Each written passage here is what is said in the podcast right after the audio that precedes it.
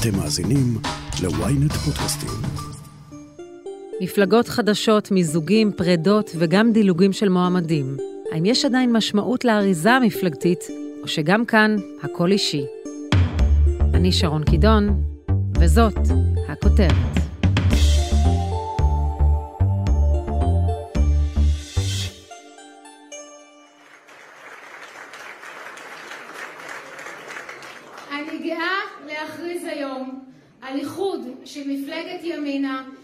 מפלגת דרך ארץ לסיעה משותפת שתיקרא הרוח הציונית. בשבוע שעבר הוקמה מפלגה חדשה בישראל, הרוח הציונית שמה. גם המפלגה הזאת מצטרפת לשורה של מפלגות שונות עם שמות מגוונים, שמהוות למעשה חיבורים טכניים. איילת שקד, שהתחילה את דרכה בליכוד, עברה מהבית היהודי לימין החדש, לימינה, וכיום היא יושבת ראש הרוח הציונית. אין כאן דילוגים אידיאולוגיים דרמטיים, אלא אריזות שאינן תמיד בעלות משמעות עבור הציבור.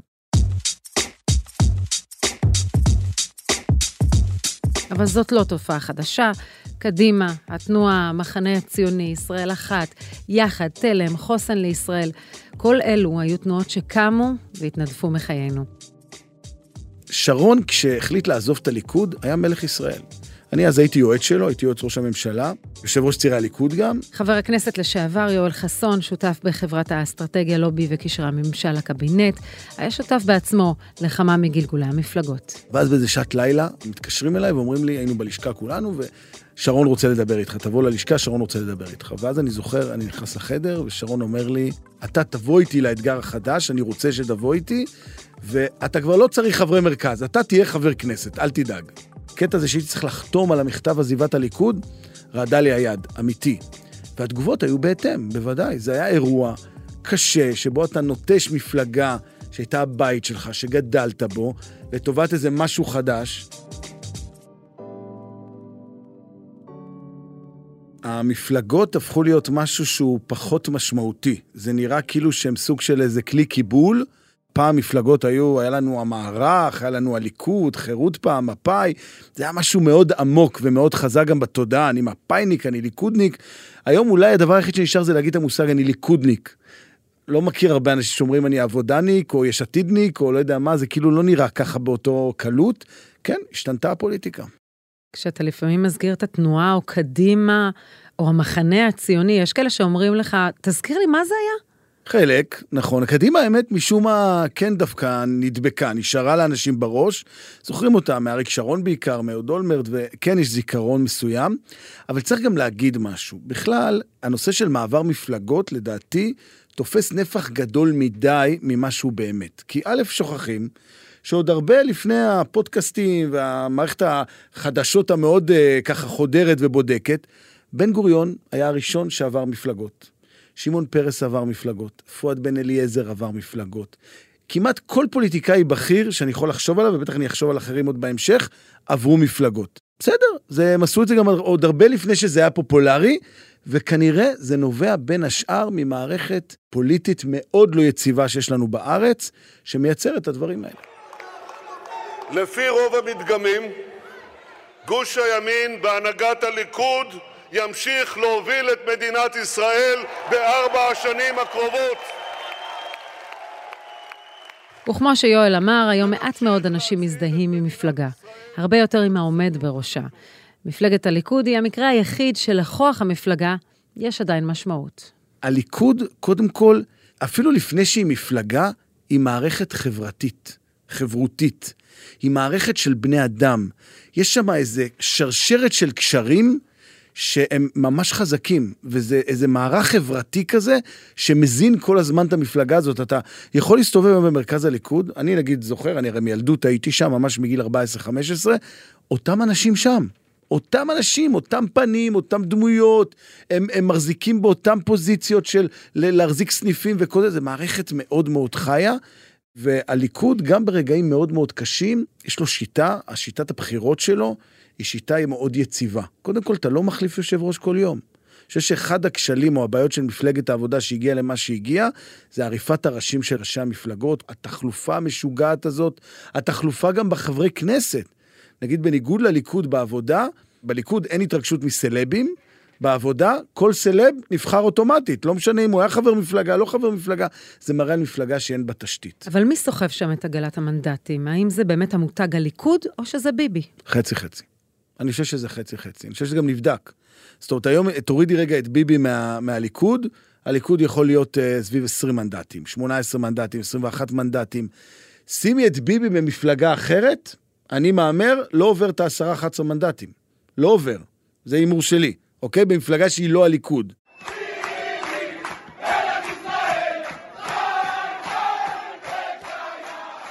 ביבי הוא בעצם מייסד המפלגות הגדול ביותר בהיסטוריה הישראלית. תראי כמה אנשים, כדי להיפרד ממנו, הקימו מפלגות. בגין, איציק מרדכי, דן מרידור, רוני מילו, אביגדור ליברמן, גדעון סער, כל כך הרבה אנשים שלא רצו להיות איתו בעצם, הקימו עוד מפלגה בישראל.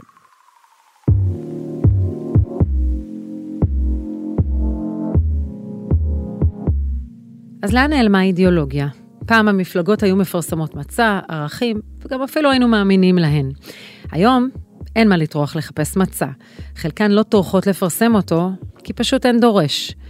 טל אלכסנדרוביץ', מנכ"לית בן חורין אלכסנדרוביץ', אסטרטגיה ותקשורת. האם מצע אידיאולוגי הוא בכלל מהותי כיום? זה כן מהותי, לא מהותי כמו שהיינו רוצים שזה יהיה. בהחלט, אני אגלה לך שגם בחדרים האלה, שתמיד אנחנו חושבים שהם נורא ציניים ואפלים, יש כן נקודות של אידיאולוגיה. מה זה נקודה של אידיאולוגיה? זה גם הקווים הכלליים, בהיבט של ימין אה, ושמאל, בהיבט מדיני, בהיבט ביטחוני, בהיבט כלכלי. זה הרבה פעמים עובד במה כן, אבל אני אגיד לך משהו, זה הרבה יותר פעמים עובד במה לא. קווים אדומים שאותו מנהיג מציב ואומר, זה אני לא מוכן. תייצרו פתרון בלי להגיד את הדבר הזה, או אם להגיד את הדבר הזה, אני... זה משהו שאני לא יכול לא להגיד, או זה משהו שאני לא מוכן להגיד. אז האם אפשר לעקוב אחר המותגים הפוליטיים המתחלפים של המפלגות, או שאנחנו בסופו של דבר מצביעים פרסונלית, לביבי, ללפיד, לשקד או לגנץ? חד משמעית הבחירה היא סביב הדמויות היום, בטח במין מפלגות כאלה שצצות ובאות והולכות. וכן, קשה לעקוב, זה אכן בעייתי. יש מותגים שהם מותגי על. אני מסכים לאמת שלך ולאמת שלך, זאת האמת שלנו. זאת האמת שלנו. תבחרו באמת שלכם. גם העבודה לצורך העניין ומרד זה מפלגות שחלק מהשימור שלהם הוא הרבה מאוד שימור היסטורי סביב המותגיות, אבל עדיין אנחנו רואים שמות שבאים ונעלמים, את זוכרת את שינוי, את זוכרת את קדימה, יחד. זה ערב מכונן בתולדות ישראל. את תמונת האחדות שאתם רואים על הבמה ובקדמתה לא ראינו בארץ עשרות שנים. כשאת מסתכלת על מפלגה שהיית שותפה בהקמתה כחול לבן אה, אל מול מפלגה ותיקה כמו העבודה, כמה מפלגה כמו כחול לבן יכולה לשרוד אחרי מנהיגות של גנץ? ראינו שהעבודה עברה הרבה. זה מאוד מאוד תלוי, מאוד תלוי במה יהיה ומה יהיה ההמשך. אין ספק שהדמות של בני גנץ היא הדמות של כחול לבן, ויכול מאוד להיות שתהיה מין התפרקות ורסיסי מפלגה ילכו לאזורים שונים. אגב, גם כחול לבן יכול להיות שאנחנו עוד לא בצורה האחרונה שלה, יכול להיות שיהיו עוד חיבורים, עוד פירוקים, אנחנו... זאת אומרת, הפוליטיקה זה אירוע מאוד מאוד דינמי, כפי שכולנו uh, מבינים. וכן, יש מבחן, יש מבחן של יש עתיד אחרי יאיר לפיד, וכחול לבן אחרי בני גנץ. אגב, uh, זה חלק uh, מלמידה במינהל עסקים, לומדים את הדבר הזה שברוב החברות הגדולות, כשיש איזה מנכ"ל ענק, הוא הרבה פעמים משתדל שמי שיהיה אחריו לא יהיה כזה מנכ"ל ענק, ואז החברה הולכת ומידרדרת, והתכונה הכי חשובה למנכ"ל היא לראות שהוא באמת דגול, שהוא יבחר מחליף דגול כמותו. בדרך כלל לא עושים את זה. ובפוליטיקה על אחת כמה וכמה, כי התחרות היא עוד יותר אגרסיבית. אז בואי נראה, בואי נראה אם יצליחו באמת לייצר דבר כזה. עד ספטמבר נראה עוד מיזוגים ואיחודים. למה בעצם צריך להקים ישות חדשה? לצורך העניין, הרוח הציונית, למה היה צריך, שקד והנדל צריכים להקים ישות חדשה? למה לא לקחת מותגים שמוכרים וזכורים כבר? זה רק עניין של אגו? זה גם וגם. בסוף לא הייתה להם הרבה ברירה. זה בעצם יצרו פה מפלגה שהיא מין שני, שתי מפלגות שצריכות ללכת ביחד, כי אחרת הן לא עוברות, ואז, את יודעת, באיחוד בנו מותג חדש. אגב, זה גם נובע מזה שכל אחד מהצדדים לא רוצה שהמותג יהיה המותג של השני. אני סתם מזכירה לך את ליל האיחוד בין אה, אה, חוסן לישראל ליש עתיד, וישבנו בחדר והיה צריך להחליט עד 12, נדמה לי, להגיש את, ה, את השם של המפלגה המאוחדת, והתחילו לרוץ הקלישאות של בוא נעשה יש לישראל, חוסן לעתיד, את יודעת, לשלב את השמות של המפלגות, עד שבאמת הייתה הברקה של מותג חדש, וזה באמת היה עדיף. כחול לבן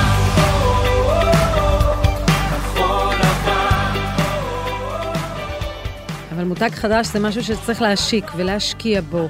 לפעמים צריך לקחת משהו זכור יותר, לא? או שזה אי אפשר יהיה להגיע למקום ש... שבו שני פוליטיקאים יסכימו על משהו. מאוד מאוד קשה לייצר מצב שפוליטיקאי מוכן להתערבב ולא לשמור את שמו. זה הכל בסוף כמו בפוליטיקה, עניין של כוח. כאשר מגיעים שני גופים שמחשיבים את עצמם דומים בכוח, או באיכות שלהם לחיבור, בנחיצות שלהם לחיבור, אז מערבבים ומייצרים מותג חדש. כאשר אחד מהגורמים יותר חלש, הוא נטמע בתוך המותג השלם והגדול. או כשיש רצון, אגב, כמו שאהוד ברק עשה את ישראל אחת, שיש רצון להעלים את העבודה. זאת אומרת, זה גם כן אה, לפעמים קורה, מייצרים מותג חדש כדי להשכיח רגשות לא טובים כלפי המותג הקודם. אולי כאן שקד רצתה להשכיח את ימינה, שכל כך מזוהה עם בנט ומזוהה עם הישיבה עם מנסור עבאס. כן, כנראה. רצו לייצר פה משהו חדש, עם מין עמדות חדשות ופוזישנינג חדש, שבעצם מי נמצא בתפר וזה כוחו.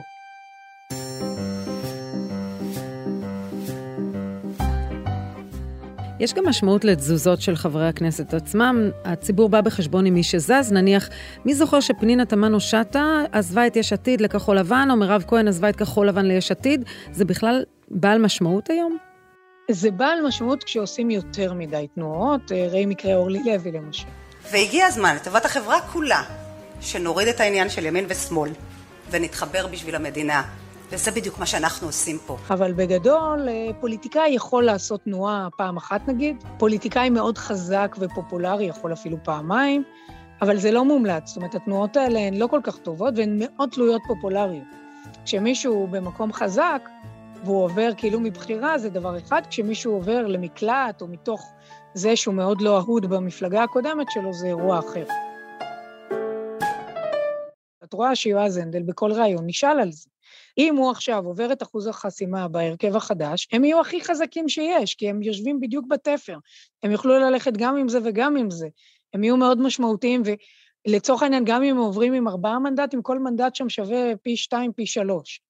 אבל היום ברעיונות, חלק מהאירוע זה שכל הזמן אומרים לו, עברת מפה ועברת משם, זה, זה מחיר שהוא משלם.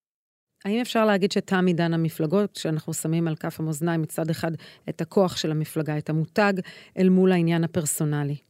לא, כי כל זמן שאת מצביעה דרך מפלגות, הן רלוונטיות. את יודעת, כל זמן שאת עדיין נוסעת בנתיב הזה, וזה נתיב שדרכו את מצביעה, הפתק בסוף כתובה, כתוב שם של מפלגה. אבל אולי זה רק סמנטיקה. לא, זה לא לגמרי סמנטיקה, וגם עדיין את רואה את המפלגות ממוקמות על הציר הפוליטי מימין לשמאל. יודעים בדיוק כל מפלגה, בדיוק איפה היא נמצאת, מימין לשמאל את יודעת לשרטט את זה, ואת מבינה בדיוק את הפוזישנינג, ואת מבינה גם בדיוק איזה מפלגה יכולה ללכת עם מי, גם אם אומרים אחרת.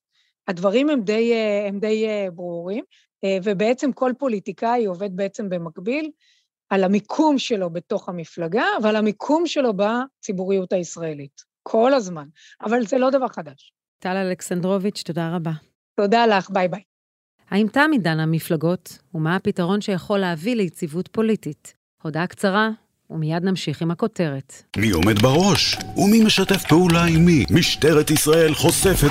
סקרנים? מצוין. ynet פלוס החדש, עם הסיפורים המעניינים ביותר של מיטב הכותבים. החודש הראשון בחמישה שקלים ותשעים בלבד. ynet פלוס. האמת? מעניין. למצטרפים חדשים כפוף לתנאי השימוש.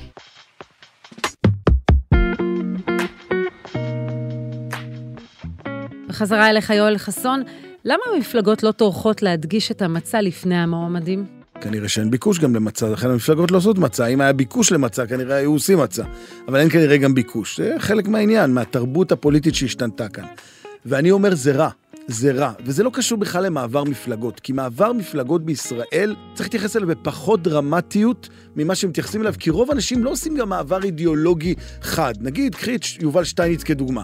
הוא דווקא דוגמה למעבר אידיאולוגי חד, הוא היה בשלום עכשיו, ומשלום עכשיו הוא בא לליכוד. או אורלי לוי אבקסיס, שבעצם חברה, אה, כשאנחנו מסתכלים על גשר, היא עבדה עם, עם מרץ ועם העבודה, והיא חזרה לליכוד. זה מעבר אידיאולוגי חד. אני לא רואה בזה מעבר אידיאולוגי, כי צריך גם להגיד את האמת. היא לא הייתה חברה במרץ, היא לא הייתה חברה במפלגת העבודה, היא לקחה את המפלגה של הגשר והצטרפה למערך הזה. להגיד שבשביל זה היא שינתה את תורה והפכה להיות מצביעת מרץ או תומכת מרץ, אני חושב שסתם רוצים פה להחמיר, ותאמין לי, אני האחרון שיגן על אורלי לוי אבקסיס. אבל צריך להסתכל על זה. אם היא הייתה מתפקדת למרץ, אני מסכים, זה היה אירוע. אבל היא הצטרפה עם המפלגה של הגשר, באותה מידה גם נפרדה. אבל הרוב הם לא כאלה.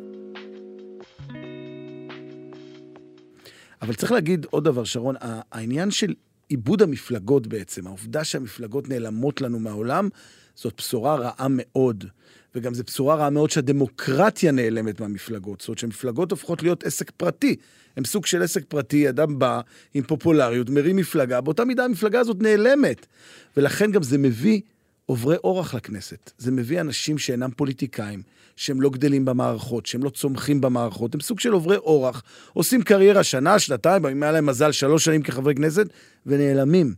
וזה מתכון למערכת לא יציבה, רקובה, שבסוף לא מספקת סחורה לציבור. ומצד שני, כשאנחנו מסתכלים על מפלגות בעבר העבודה, שהחזיקו מנגנונים ששלטו בכל כך הרבה ארגונים, ואחר כך גם היו מסואבות, אז אולי תם עידן המפלגות. בסדר, זו דוגמה, עוד פעם, קיצונית מהצד השני, צודקת. זו דוגמה של משהו שלא הייתי רוצה לחיות בו היום. לא הייתי רוצה מפלגה שתשלוט לי בקופת חולים, או שתשלוט לי בהסתדרות, או שתשלוט... ממש לא. אבל זה לא חייב להיות או זה או זה, זה לא שחור לבן.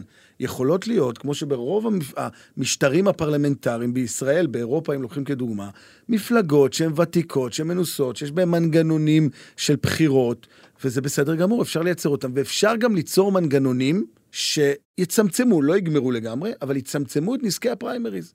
את הפופוליזם של הפריימריז, את ארגזי הקולות, מפקדי הארגזים כמו שאנחנו מכירים, את כל האינטרסים הבפנים. אפשר לשנות את זה אם רוצים, אבל חייבים לחזור לאיזה מודל. אז אולי המודל הוא המערכת המפלגתית בארצות הברית. בה יש שתי מפלגות גדולות, המכילות את השונות והמגוון החברתי, וכן, הן לפעמים גם בולות צפרדעים כשצריך.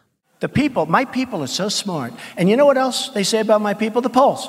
They say, I have the most loyal people. Did you ever see that? Where I could stand in the middle of Fifth Avenue and shoot somebody and I wouldn't lose any voters, okay? It's like incredible. קחו לדוגמה את דונלד טראמפ בבחירות 2016, הוא נבחר כנציג המפלגה הרפובליקנית למרות עברו הדמוקרטי. כשנבחר לנשיא ועורר פרובוקציות, המפלגה למדה להכיל את הנהגתו. לא ראינו שם פורשים או דרישות מטראמפ לרוץ באופן עצמאי. נתת דוגמה מצוינת, כי דווקא ארצות הברית, שהיא משטר אחר לחלוטין מאיתנו, אנחנו יודעים את זה, אבל מה מעניין בה? אצלנו, אם אתה חרדי, אתה צריך מפלגה חרדית. אם אתה, אה, לא יודע מה, אה, ימני בצורה מאוד מסוימת, אתה צריך מפלגה ימנית בצורה מאוד מסוימת, החרד"ל, אתה זה, לא משנה. שמה, תסתכלי על מפלגה הרפובליקנית או הדמוקרטית, יכול להיות בתוכה אירי, שחור, יהודי, אה, מקסיקני, כל סוגי האמריקאים יכולים למצוא את עצמם ברפובליקנים, וכל סוגי האמריקאים יכולים למצוא את עצמם בדמוקרטים. הם לא כל אחד שם מרגיש שהוא צריך מפלגה משלו. זה לא כמו אצלנו שיש מושג כל אחד עם הבית כנסת שלו. אז פה כל אחד עם המפלגה שלו, וזה הגיע למקומות מאוד מאוד מוגזמים אצלנו. לדעתי, אנחנו על סף התפרקות המערכת הפוליטית הישראלית. לא סתם, נכון שיש סיבה מסוימת למה אנחנו מתפרקים בשלוש שנים האחרונות ולמה המערכת לא יציבה. נתניהו יש לו חלק מכריע בזה, אין ספק, אבל זה לא היה קורה אם המערכות היו נראות אחרת, אם היו מנגנוני מפלגה והיו מפלגות גדולות ומסודרות, לא היה קורה את הבלאגן הזה. כלומר, אתה חושש מההתפוררות של המפלגות. בוודאי, ושל המערכת הפוליטית אחר כך. אז איפה הפתרון? מה אפשר לעשות? תראי, אני חושב שהרבה שנים מדברים על שינויי שיטת ממשל, ואיך הממשל שלנו צריך להיראות, או שיטת הבחירה צריכה להיראות. ואני חושב ששיטת ממשל ללכת לשיטת ממשל או לשינוי שיטת ממשל עמוק, רחב, כמעט בלתי אפשרי, בטח לא באטמוספירה של היום בישראל. אבל, מה כן אפשר? אפשר לקבוע קביעה מאוד מאוד פשוטה. ראש הממשלה הבא הוא אוטומטית ראש המפלגה הגדולה ביותר בבחירות, שמסיים את הבחירות בתוצאה הגבוהה ביותר. מה יקרה בעצם? אם היום יהיו שני מועמדים, או אפילו שלושה, לא משנה, שמועמדים לראשות ממשלה, והציבור ידע שמישהו ראש המפלגה הגדולה ביותר, הוא אוטומטית ראש ממשלה. הוא לא צריך קואליציה, הוא לא צריך שום דבר, הוא אוטומטית, הוא ראש ממשלה, הוא מתמנה לראש ממשלה, הציבור יתכנס למפלגות גדולות. הציבור יתכנס, ובעצם המפלגות הקטנות כבר לא יהיו רלוונטיות, הם ילכו ויקטנו, א', כי הם לא צריך אותם להרכבת קואליציה, כי קואליציה תהיה לך בכל מצב, ואנשים יבינו, אם אני רוצה שהאיש שלי יהיה ראש ממשלה, אני צריך שהמפלגה שלו תהיה הכי גדולה. ואז אולי נגיע, לא אולי, אני בטוח, נגיע לשתי מפלגות גדולות, חזקות בישראל, שייצגו שתי מחנות שונים, שני מחנות שונים, ו- וזה יביא ליציבות. כי יש, ברגע שיש לך בכנסת גם אם יש לך קואליציה והמפלגה גדולה אחת בחוץ, ברגע שיש לך שתי מפלגות גדולות שתמיד יכולות לחבור ולשתף פעולה כדי לייצב את המערכת, וזה קרה בעבר, המערכת הפוליטית יציבה. חבר הכנסת לשעבר יואל חסון, תודה רבה. תודה רבה לכם.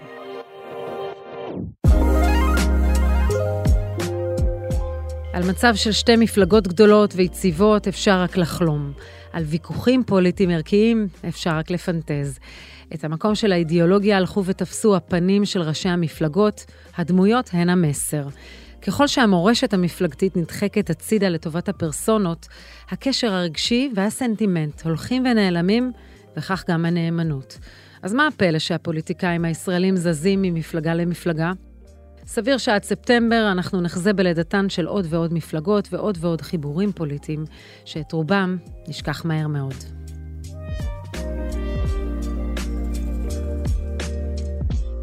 עד כאן הכותרת להפעם. אתם מוזמנים לעקוב אחרינו בוויינט או איפה שאתם שומעים את הפודקאסטים שלכם. אם זה קורה באפל או בספוטיפיי, אתם מוזמנים גם לדרג אותנו, להאזין לפרק פוליטי נוסף שלנו. חפשו את הפרק עליית הימין הקיצוני.